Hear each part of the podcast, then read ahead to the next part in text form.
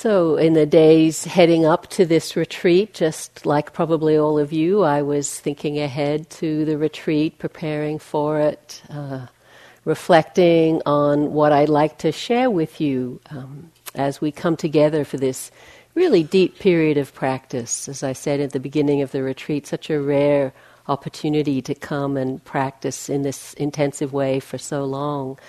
And so, thinking what would be helpful to share. And the thing that kept coming to me was to talk about the Four Noble Truths, which we always do on, on virtually any retreat because it's such a central teaching.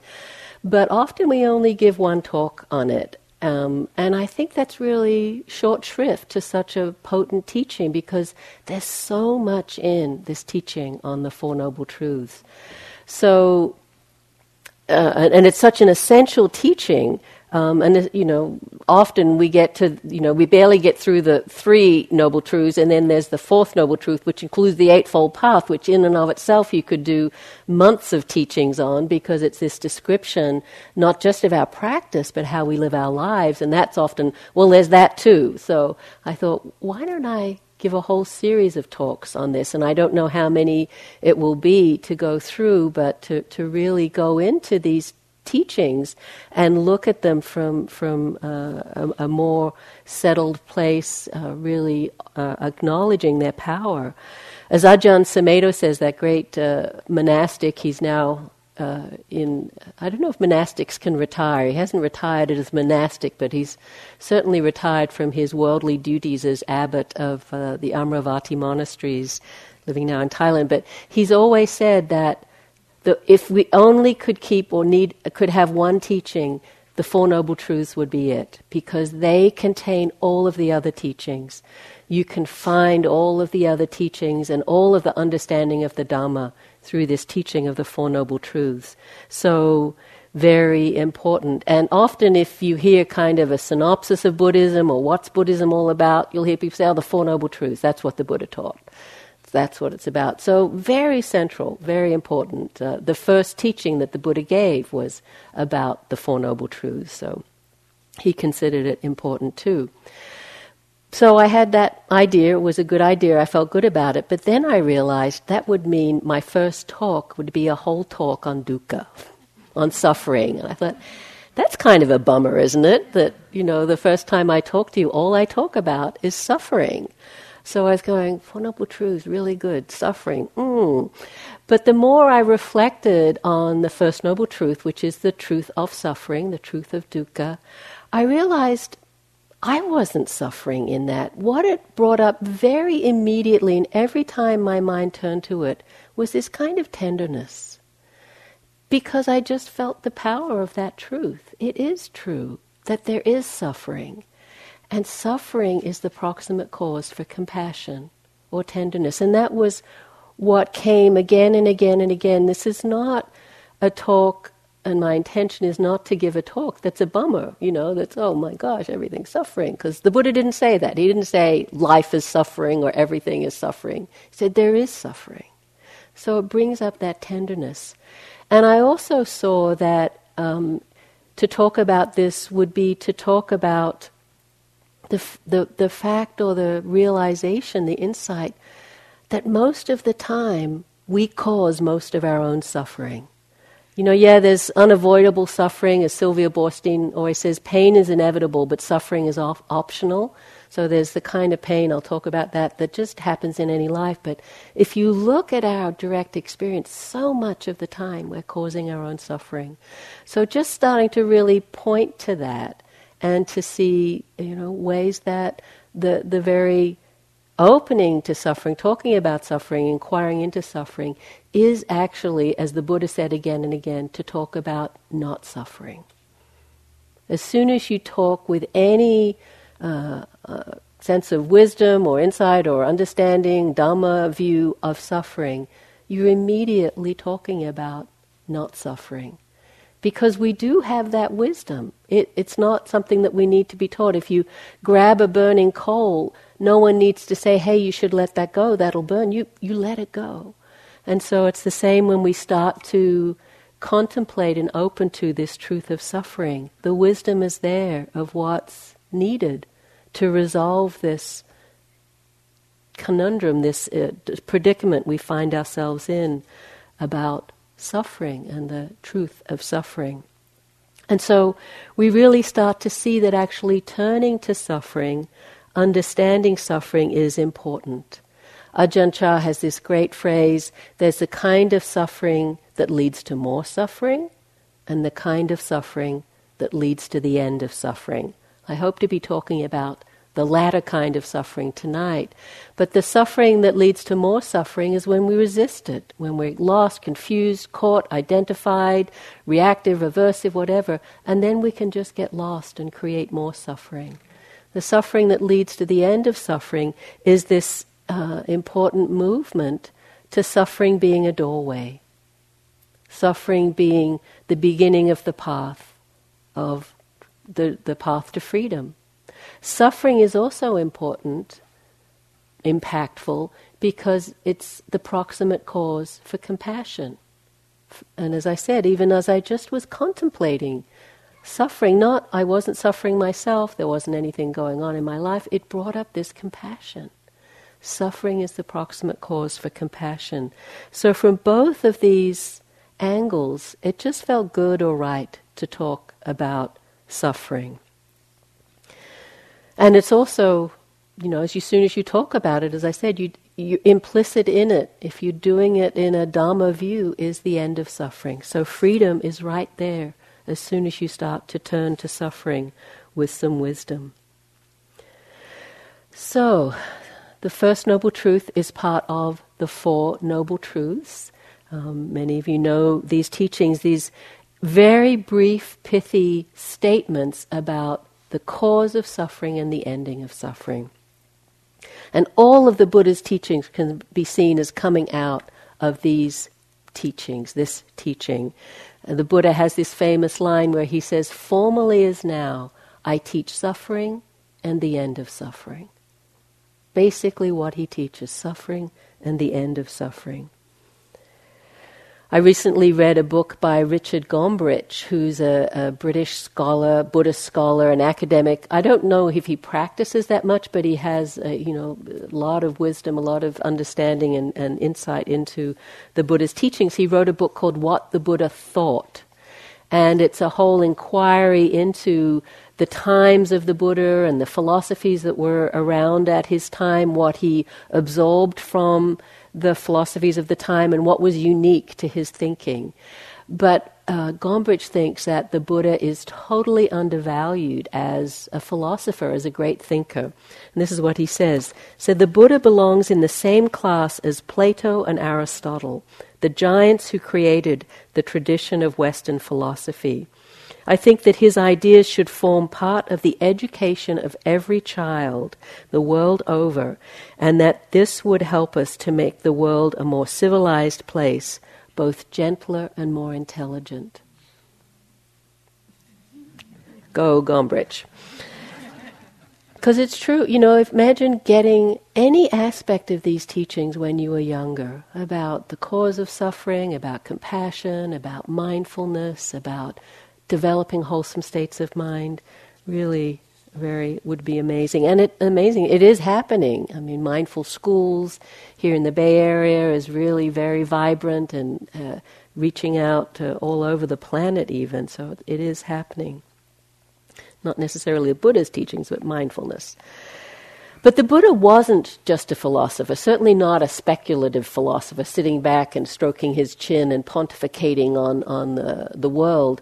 He was a pragmatist. As he said, I, he, all he was interested in was suffering and the end of suffering. So his teachings were all about that, not just uh, you know idle speculation on the nature of the world. The Buddha is act- actually often depicted as a doctor, as a physician, as a healer, where he would diagnose an illness or a problem and then offer a cure a, a, way out of that problem. And so you can see this uh, dynamic happening in his teaching of the Four Noble Truths, uh, where you know he diagnoses the problem or the illness, in this case suffering. And so the first noble truth is there is suffering. And then he diagnoses the cause. The second noble truth is the cause of suffering is tanha, craving. So cause, it's effect, cause, effect, cause. The third noble truth is there is a way out of suffering. And what's the cause for that? What's the, the support for that way out of suffering? The fourth noble truth, which is the Eightfold Path, Sila Samadhi Panya, ethical conduct, uh, meditation practice, and wisdom. So, this, this very practical advice, looking at the human condition, the human situation, and offering us a way out. So he says, and the second noble truth is the cause of suffering is craving, is tanha. But if you actually look closer or start to investigate your own experience, I think you might find that what the Buddha was actually saying is that craving is suffering. It's not that one, they're separate things, but they're inextricably linked. That craving is suffering, and I'll talk more about that in the next talk on craving, just the actual felt experience. We're seduced by it. We think craving gets us what we want, but to actually look at the felt sense, it's suffering. And we're so used to thinking that getting what we want will bring us happiness if we just tried hard enough. And the fact that we're not as happy as we should or could be yet means we haven't grasped on enough. We haven't gotten the right thing. We haven't held on tightly enough. And it's amazing how that belief can propel us endlessly through life, how it does that for most people. But as practitioners, we've started to challenge that belief. We've probably seen for ourselves that that's not true, that this force of desire convinces us that there's something out there. But we've seen for ourselves that there actually isn't, that there isn't anything out there that can give us the happiness that we're looking for, that, that refuge that the Buddha spoke about, that ultimate kind of happiness. And it's not to deny that there isn't certainly not to deny that there isn't hap- that there's happiness in life. Of course there is, and we want to cultivate happiness. The the point of a life is to deepen in our capacity for happiness and well-being, but not this artificial or superficial happiness.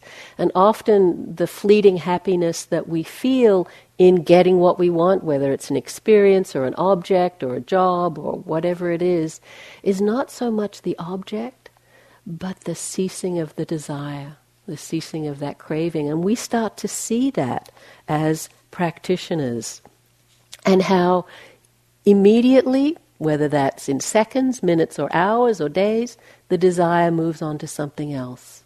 And whatever we have is old news, not no longer giving us that source of satisfaction. So to start to see the very experience of craving as being unsatisfactory, as, a, as suffering itself. And so as practitioners, we start to look at this experience directly. Suffering here and now, craving here and now, not as some abstract idea or philosophy, but actually as something we can understand and learn from. And so this this shift can happen from excuse me, the four noble truths being this list that we believe if we're good Buddhists. So I know the four noble truths. I have them in my pocket. I can pick them up and read them out, and you know I know them. That doesn't help us so much. Might help us a little bit. But to shift to where the Four Noble Truths become practices, in the moment practices then they're really freeing. Then they really are a doorway to freedom. And this is what is possible and what we can do in our practice. So, the first noble truth is the truth of suffering. As I said, the Buddha didn't say everything is suffering. He said there is suffering. There is this noble truth of dukkha. Dukkha is the Pali word. And I'll often use just that word, dukkha, because even though we commonly translate it as suffering, suffering doesn't cover the full range of meanings and experiences that are dukkha. Dukkha covers experience from the deepest sense of pain and loss and grief and despair to the subtlest sense of dissatisfact- unsatisfactoriness, the subtlest, vaguest sense of not okayness that we can feel, and everything in between. So we can translate it as suffering. Some people like unsatis- unsatisfactoriness or unreliability or anguish or stress. All of these kind of point to what the Buddha is talking about this truth of suffering. And we don't have to look very far to see it, do we? Maybe, you know, not so long ago, or even right now, that there's an experience of suffering of some kind.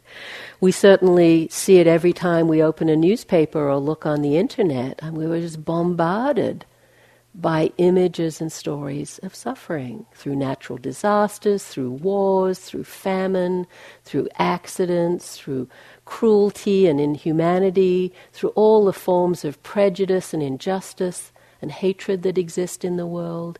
The heart can just ache with the power, the, the, the extent of that, the breadth and depth of that.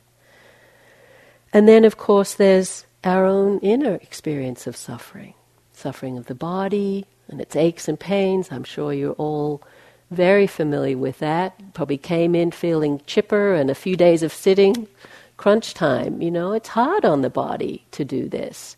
So, really, to have compassion for this body that's carrying you through these days, sitting and walking, and, and, and kind of be gentle with it uh, as it complains a little about that. It gets easier. For most people, we kind of get used to the muscles we need, but the body really makes itself known. We're asking it to do something pretty unusual to sit in this extended kind of way. But then, of course, the biggest suffering is in the mind, isn't it? The mind, all of our afflictive emotions, the hindrances, and our reactions to the hindrances, and then we're judgmental of our reactions, and then the shame about that, and then the fear of not doing it right, and the comparing, and the more judging, and the loneliness, and the fear that comes up. It's really hard. It's really hard. We feel it all.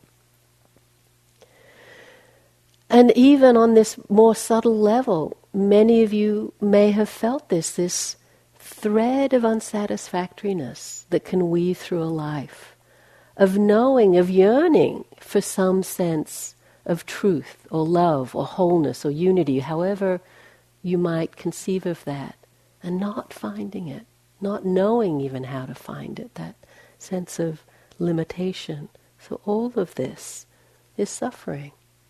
It's really important not to measure or judge suffering.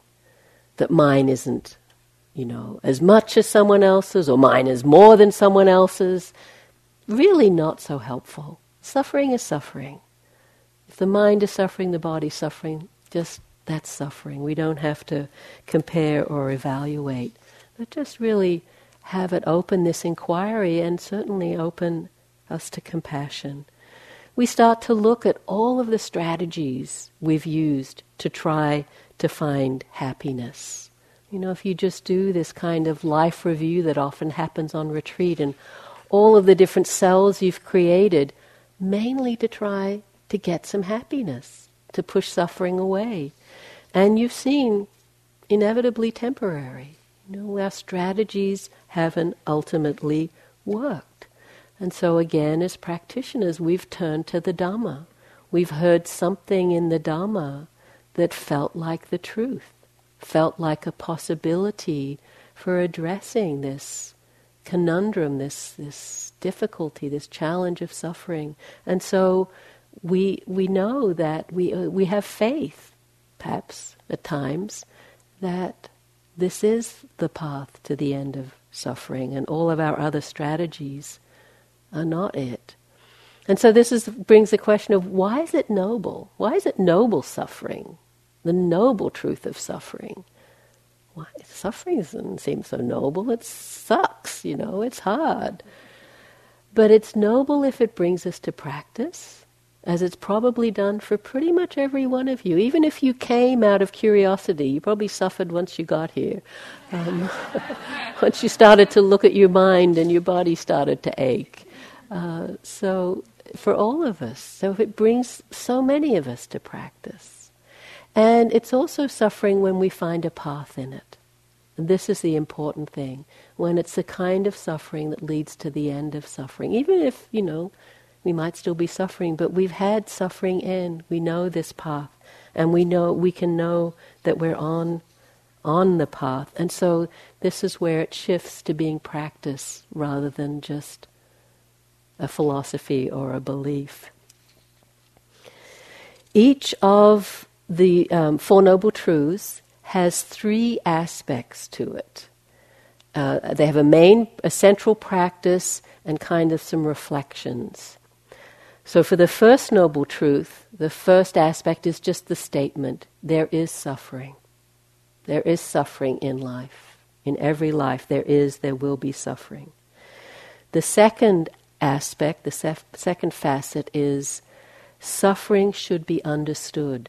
So that's our practice. That's what the Buddha is inviting us to do, suggesting that we do if we want to know the end of suffering.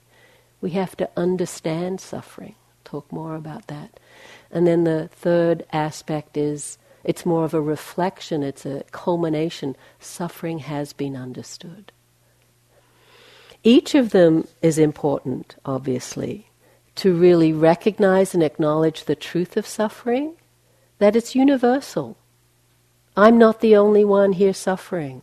My suffering is not greater or less than other people's suffering. I mean, you know, and sure there are people really struggling, but not to evaluate. We all have suffering. There's that uniqueness to every life animal, human, whatever, all creatures suffer. And that's ine- inevitable. If we're not suffering now, at some point there will be suffering through grief, through loss, through pain, through illness, through death. The Buddha said this comes, with birth comes death, comes suffering. And as we reflect on this inevitableness, we start to understand that it's not wrong to suffer. Doesn't mean we've got it wrong. We haven't figured it out. Everyone else has figured it out, and I'm here suffering. So we start to surrender a little, accept. That suffering should be understood. I love the definition of understand, to stand under like a waterfall.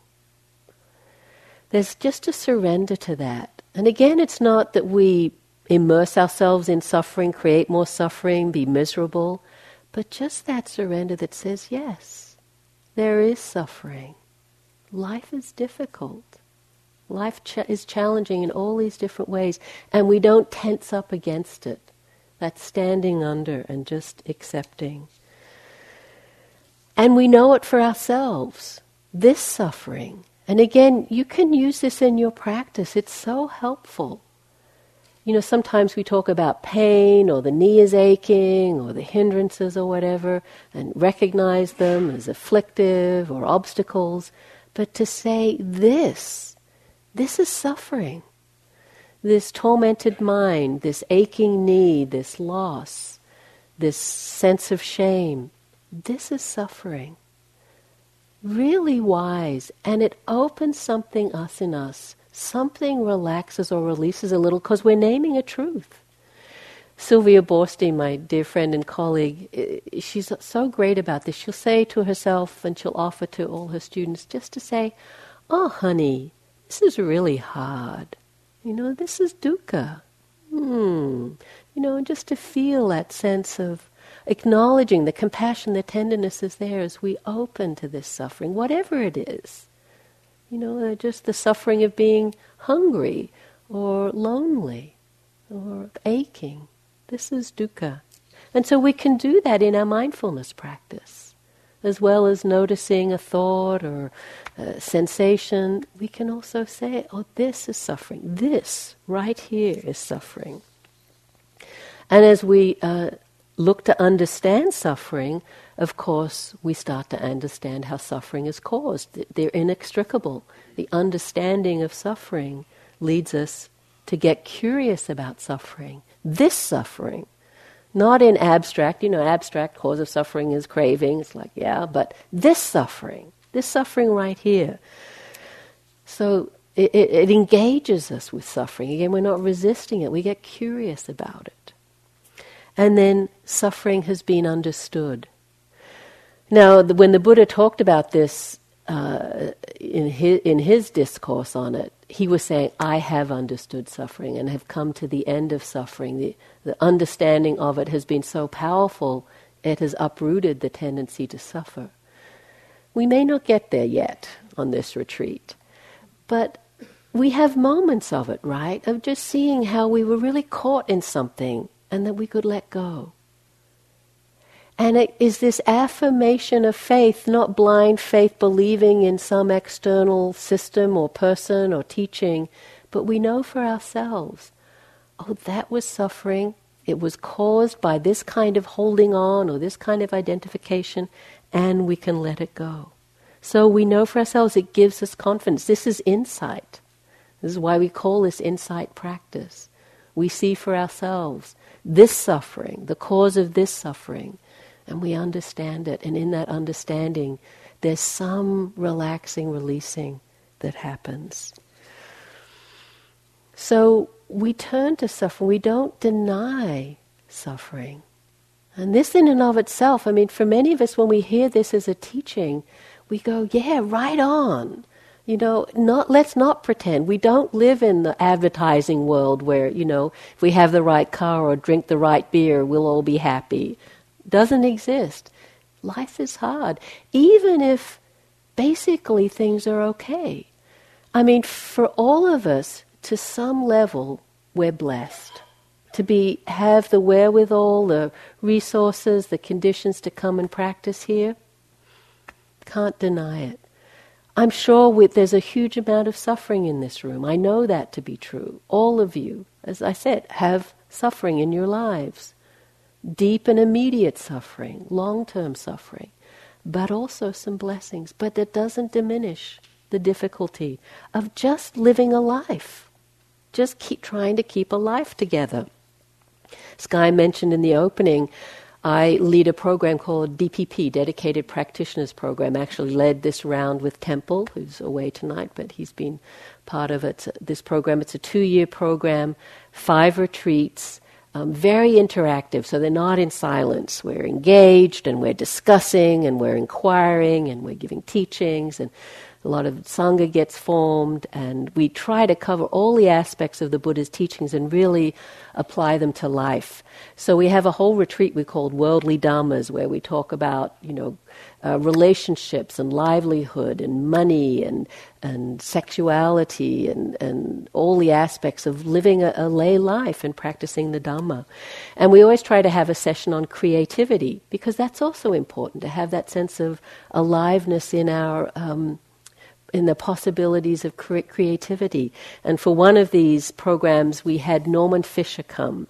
He's a Zen priest and poet, very uh, wonderful man, very funny. And he had us do poetry. And it was one of those poetry exercises where, you know, he'd say, so write, uh, I can't even remember what, write, you know, four lines about this. Now, put the last line first, toss out the second and third lines, move the fourth line up, and now write three more lines, and now toss those two. And by, you know, after about 20 minutes, you're like, you didn't care. You were just moving it all around, and it was so freeing. And a number of people got, a lot of people got really high from, you know, that sense of just unleash. You know, we all think, I can't write poetry, you know, I'm terrible. So it was very uh, enlivening, it was great. But at the end, he said this, it was so wise. He said, it's, this is his parting words to us. It's hard being a human being. There's a lot to it, there really is. So let's all agree to accept the reality that we're not going to be able to do a very good job of this. There's just too much to do. Isn't it a relief to know it's not going to work out? so you're not going to get it right, you're not going to get it perfect. The worst possible outcome of my saying these things today would be for everyone to walk out of the room and think, oh God, now I got to take up writing poetry. I got to brush my teeth every day. I got to go to the cleaners. My clothes are dirty. I've got my family. I've got children. I've got aging parents. I'm aging. I got to go to the doctor's appointments. And now I got to do art on top of all that. How am I going to do that?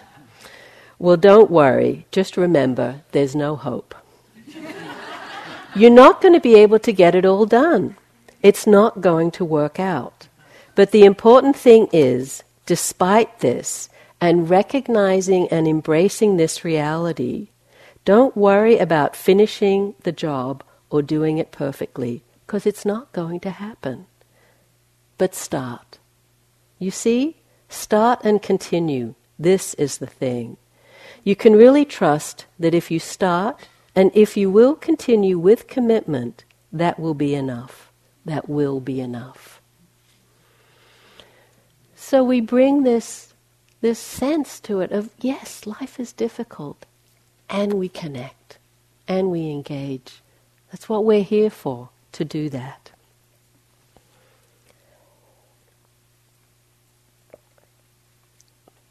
The Buddha said a lot about dukkha and all the different ways that we experience it. Many lists of different kinds of dukkha, but in the Four Noble Truths, he talks about three particular kinds of dukkha. Dukkha dukkha, which is just your ordinary, everyday kind of dukkha.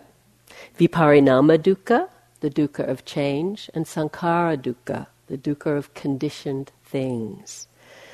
Dukkha dukkha, that's just saying dukkha is dukkha. You know, suffering is painful. It's, it's, as I said, your ordinary, everyday suffering. The Buddha said, birth is dukkha, aging is dukkha, sorrow, lamentation, pain, distress, and despair are dukkha. Not getting what you want is dukkha, getting what you don't want is dukkha. Being separated from what you love is dukkha. This is dukkha. We know this, right? We recognize this. And it includes all of the ways our body and mind can struggle and suffer, you know, through all of the ways it can go wrong. You, you, probably already have, you know, especially as you get to a certain age, all you know all the ways a body can go wrong through injury, through illness, through just aging, and then you multiply that by all the people you love, your friends, your colleagues, you know, all of this kind of dukkha. And then you know, and the rest of the world, all of the beings have this kind of dukkha, this kind of suffering. And so that's the obvious kinds of dukkha, of suffering. But there can be, it can happen in these very subtle ways that impact us. I had this experience the other day. It's, it's a very simple example, but again, because I was reflecting about dukkha, I just saw, oh yeah, even this is dukkha. So I had a day where I didn't have to get up at a certain time and I'd had a good night's sleep. So, you know, one of those nice waking up where you wake up, you feel refreshed, but you don't have to jump out of bed. So I just thought, oh, this is pleasant. Oh, this is, ple-. you know, in the mind, yes, this is pleasant. You know, I don't have to get up. I don't have a huge agenda for today. I'm just lying in bed. It's warm. It's comfortable. And as I often do, you know, I, I meditate. You know, I just bring the awareness into the body, notice what's happening.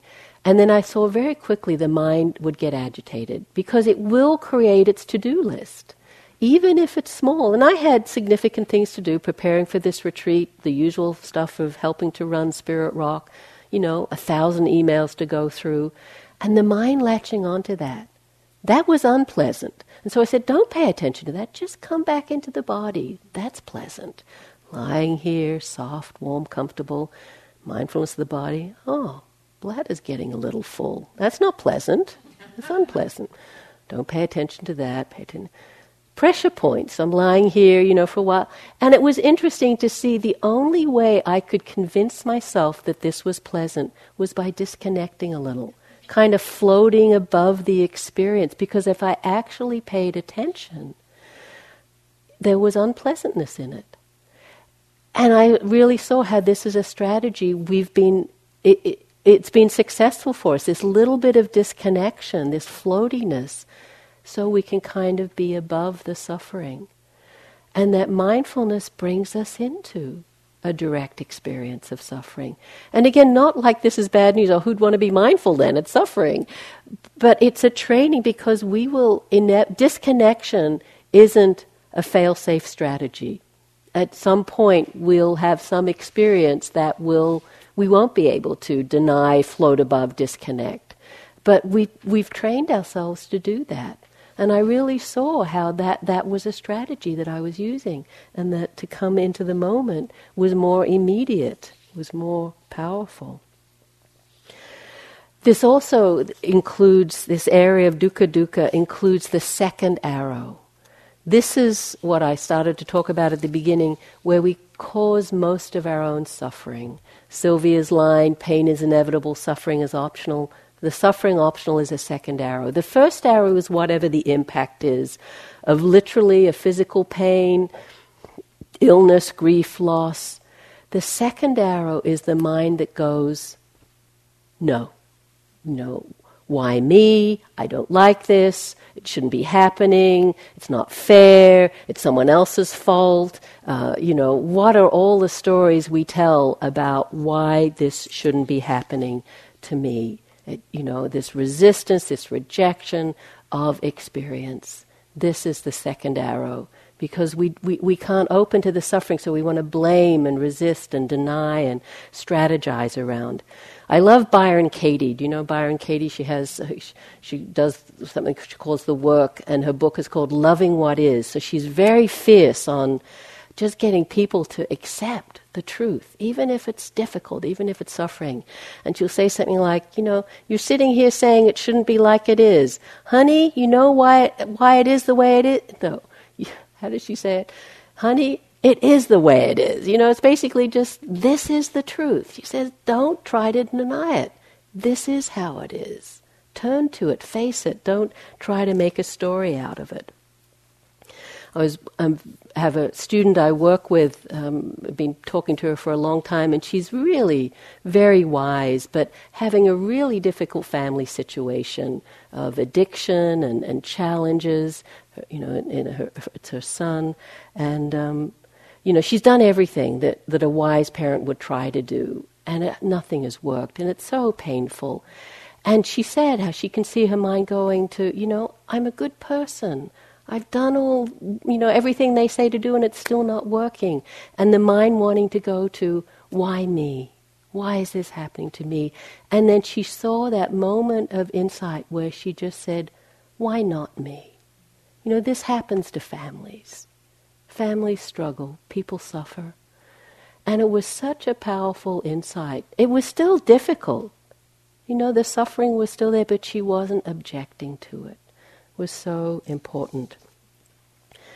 I also recently uh, read Eckhart Tolle's book, New Earth. It's been out for a while, but it was really very helpful to look at the way we create suffering through our thoughts. I mean, it's main way we really create suffering. There's lots of different teachings on it, but this is one thing that Eckhart Tolle said. One of the ego's many erroneous assumptions, one of its many deluded thoughts is, I should not have to suffer. Sometimes the thought gets transferred to someone close to you, my child should not have to suffer. That thought itself lies at the root of suffering. Suffering has a noble purpose the evolution of consciousness and the burning up of the ego. As long as you resist suffering, it is a slow process because the resistance creates more ego to burn up. When you accept suffering, however, there is an acceleration of that process which is brought about by the fact that you suffer consciously, with mindfulness. You can accept suffering for yourself, or you can accept it for someone else, such as your child or parent. In the midst of conscious suffering, there is already transmutation. The fire of suffering becomes the light of consciousness. So it's really this possibility of transformation in the opening to suffering.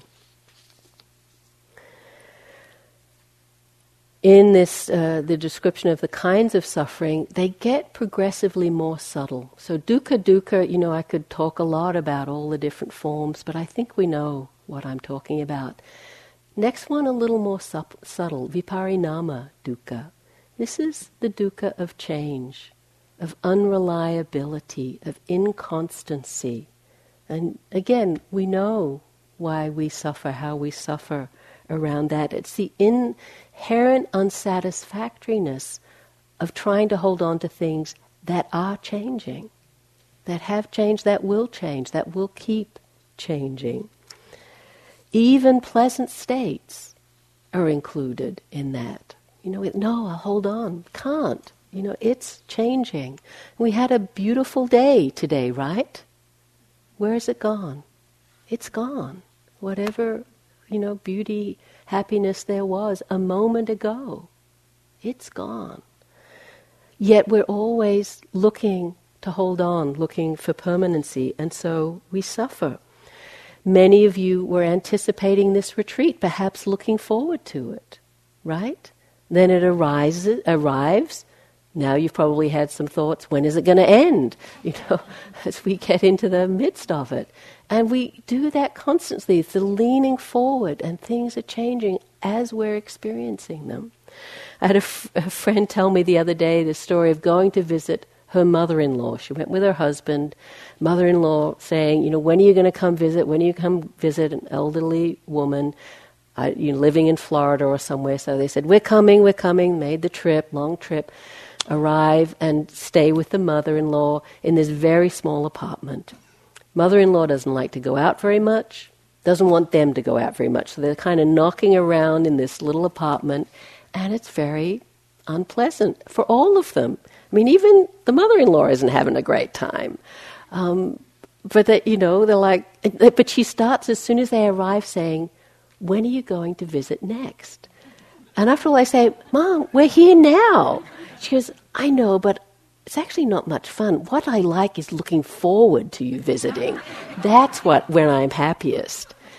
And how often do we do that? You know, it's this expectation of the thing out there, looking for the happiness in something that's out there, and it's always changing.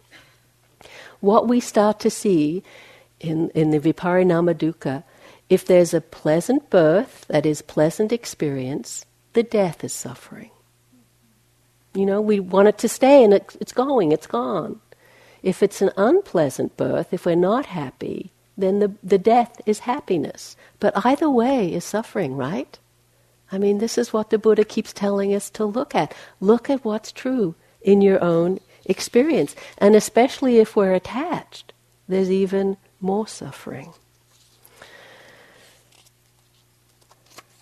The last of uh, the kinds of dukkha is even more subtle, sankhara dukkha, the dukkha of conditioned states. I mean, it's kind of similar to viparinama dukkha, but it gets really deep. It's like everything, everything is constructed, everything is conditioned in this temporal world, in this relative world. Everything is unreliable. Everything, yes, it's going to change. It's constructed. It's made up. It's conditioned. And we, if we start to open to this kind of dukkha, we can feel the effort that it takes. It was kind of like Norman Fischer was talking about to get, keep everything together mind and body, a job, a family. It's like all of this doing and effort to keep constructing and putting things together. And the nature of things is to disintegrate, right? You know, it just that's what happens to things. You, you keep building it up, and it keeps dis- disintegrating. You build it up, it's it's disintegrating. And so we can start to feel into just all the effort we put into construction and constructing and conditioning and all of this. They've just come out in the last few days with a stress study. Apparently, it was a really major study, a lot of people, maybe thousands of people. And they discovered that the uh, by age group, the age group that's having the most stress are called the millennials. So I don't know what they are, 19s to 30 or, you know, 20 to 30 year olds or something. Uh, uh, and they, you know, they interviewed some, and they were saying, "Oh yeah, it's hard, hard to get a job. I've got student loans. You know, I have to live with my family because I can't afford anything else." Sometimes it was there's so many choices, I don't know what to do. But th- they were having the most stress, and then it went went down from there. And I really saw, oh yeah, because they have to construct a life. They have to put all, all that effort to, to put in. that sankhara dukkha. Create all that stuff that's so difficult to put together. So, Sankhara dukkha is just recognizing this fragility, this inherent fragility in all of our experience and everyone's experience. And again, that tenderness that can come as we open to that. So, in talking about suffering, this kind of suffering, you know, it, it, it, doesn't mean, and I don't want to imply that life is miserable, you know, it's all gloom and doom, and, uh, you know, it's all going to hell in a handbasket and, and no hope or anything. This really is meant to be a pointing about the end of suffering, but just to be kind of realistic about what our actual felt experience is. Because you can have all the pieces in play you know you've got it all, and maybe you don't feel or you feel you don't have you don't have it all. That's suffering too. But even if you know things are going well, you know, relationship or family or career or whatever, and still there's that sense, as I said earlier, of something not quite fulfilled, not quite right. Um, some yearning that's still there deep in us. Or these existential questions, you know, what's life about? Why am I here? What happens when I die? What's the purpose of a life? All of this can cause this kind of unease in us. This is dukkha. So we start to look at, you know, the, the effort that we put in in this in this realm, sankhara dukkha, the effort it takes to try to be happy all the constructions that we have to put together, or even on a deep meditative level. I can remember being on a retreat, long retreat, the mind getting very still inside, long sittings, and then opening my eyes, and just the world and form and the impact of it. It's like, oh. And don't you sometimes think how much stuff there is in the world? You know, you just have to, I don't go to Walmart very often, but I mean, it's like and then there's like, it's Walmart store 3065. It's like, oh my God, so much stuff. It feels a burden of all this stuff. And, uh, you know, and how we're just lost in this world of possessions. The Buddha had a very different view. You know, most, we've been trained, oh, get that stuff. That's happiness. Hold on to it. Make it permanent. Try to. The Buddha said, about the world and stuff, it disintegrates, and therefore it is called the world. It disintegrates, and therefore it is called the world. Now, what disintegrates? The eye disintegrates, the ear disintegrates, form disintegrates, sight, sounds disintegrate. It disintegrates, therefore it is called the world. We think it's solid, therefore it's called the world. But he says, no, you know, the world is disintegrating. It's it's conditioned. It's it's always changing. And so he invites us not to run away from that truth or try to strategize around it, but to understand it. He says, There is one thing, O monks, the not seeing of which keeps you bound. What is that one thing? The truth of suffering. So he says, Turn and look for yourself. Don't try to strategize around suffering. Avoid it through distractions or denials or addictions, drugs of all different kinds, even the drug of entertainment and media and constant interaction. That doesn't work. We know that doesn't work. We're here because we know it doesn't work. So we have to look in a different direction. We have to come to some deep understanding of this truth of suffering for ourselves, some acceptance of this truth, because it's inevitable. Whatever suffering we're feeling now, future suffering, suffering will come. And the, any resistance, fear, rejection will just create more suffering. So, our practice is to understand suffering and to be able to say, yes, suffering has been understood. And it doesn't mean, perhaps, probably, that we're standing where the Buddha stood, where he said, Yes, I've understood suffering to the point where I'm not suffering anymore. But he said that was possible. It's possible for all of us. But it might mean that we don't add to our suffering. Or if we do, which we probably will, we recognize it sooner. We see what we're doing, and we, the wisdom is there to release, to let go. And we also, it also invites us into the tenderness of compassion because we see suffering is just a fact of life. Our suffering, your suffering, and that tenderness, suffering is, I mean, compassion is not a suffering state. If we can turn to the compassion, it really does open our hearts. We start to realize, as we say in the metta practice, all beings want to be happy. All beings don't want to not suffer. We see the universality of that. We understand that we're not unique. We're in, in that together with them. But that suffering is woven through any life animal life, creatures, birds, and the oceans. There is this suffering. Old age, sickness, and death, inevitable for all of us. Loss, stress, fear, and worry, woven through our life, my life, your life. But as we open to that with compassion, as a way of standing in that that doesn't cause more suffering and actually leads us to the end of suffering.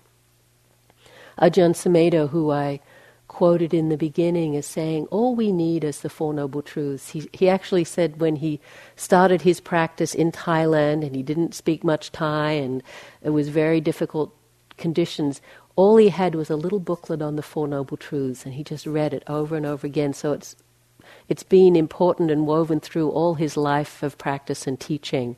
He's written a beautiful, a small text on the Four Noble Truths, and this is from that text about the First Noble Truth and understanding it. He says, With mindfulness, we are willing to bear with the whole of life, with the excitement and the boredom, the hope and the despair, the pleasure and the pain the fascination and the weariness, the beginning and the ending, the birth and the death.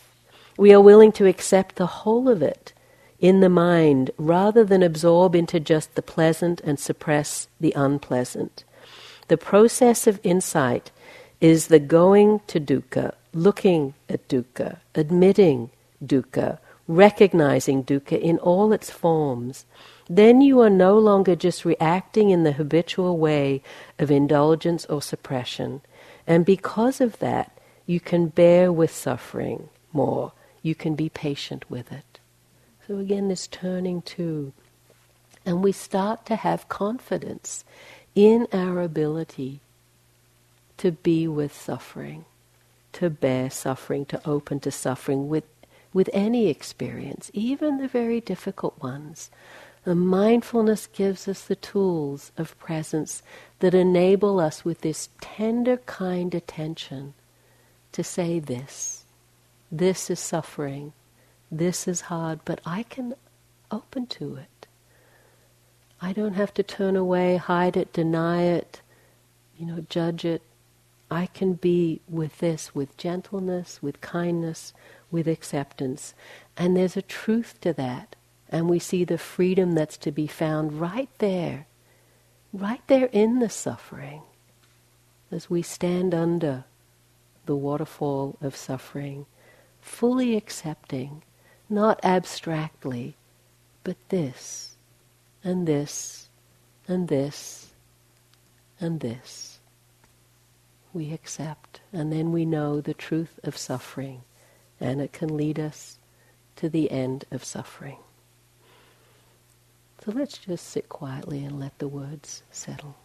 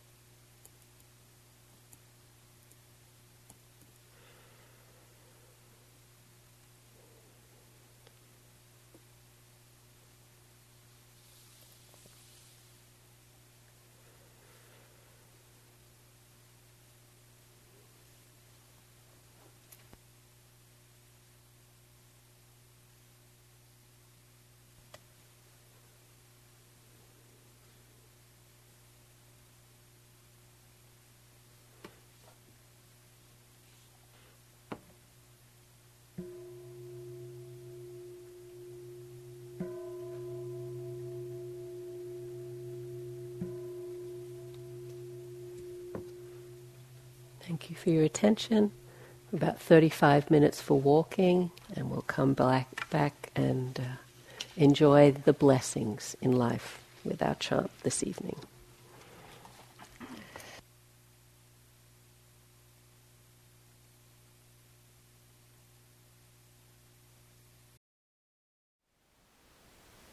Thank you for listening. To learn how you can support the teachers and Dharma Seed, please visit dharmaseed.org slash donate.